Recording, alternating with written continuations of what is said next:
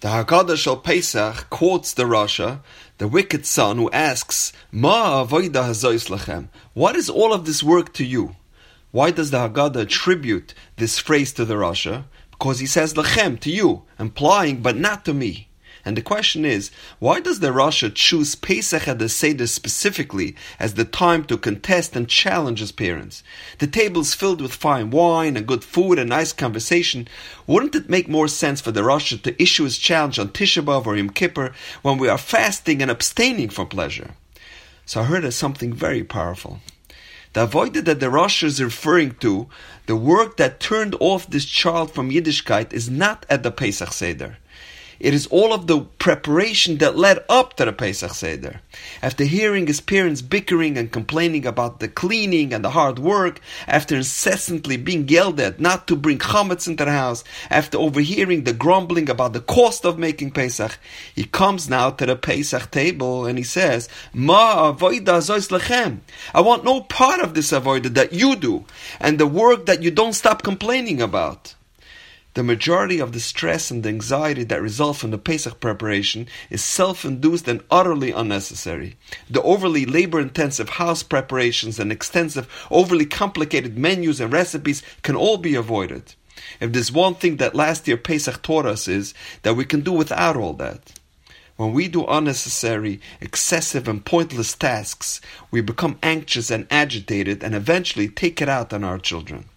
We are tasked to educate our children, but we don't have to get them upset and aggravated. I told you not to go into this room anymore, eat on the porch, find something to eat from the backs, don't touch, don't breathe.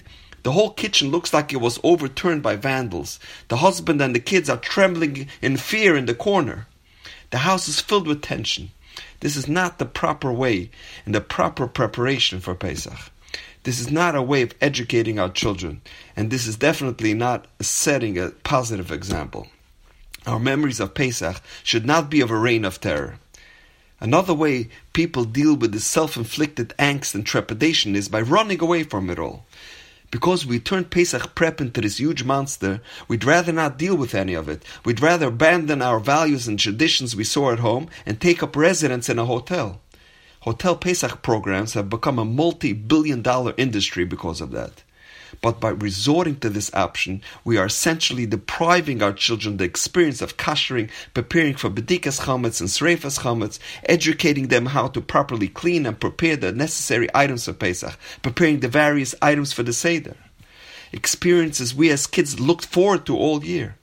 By being sensible about Pesach preparation, we will be enjoying the excitement and jubilation of Yontif from the friendly confines of our own homes. Pesach should not be viewed as a burden. The Dubna Magid was famous for his extraordinary parables. The Kotzker once commented that three Mishalim of the Dubna Magid were said with Ruach HaKodesh, and this is one of them. He says, there was once a businessman who returned home from his travels and he hired one of the porters at the train station to carry his luggage to his home. And from a distance, as he sees him approaching, he screams out, These are the wrong bags. You made a mistake. These are not mine. And the porter says to him, How can you be so sure? You haven't even examined them.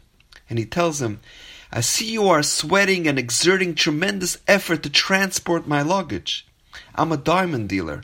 My bags are filled with lightweight items, which doesn't require such exertion.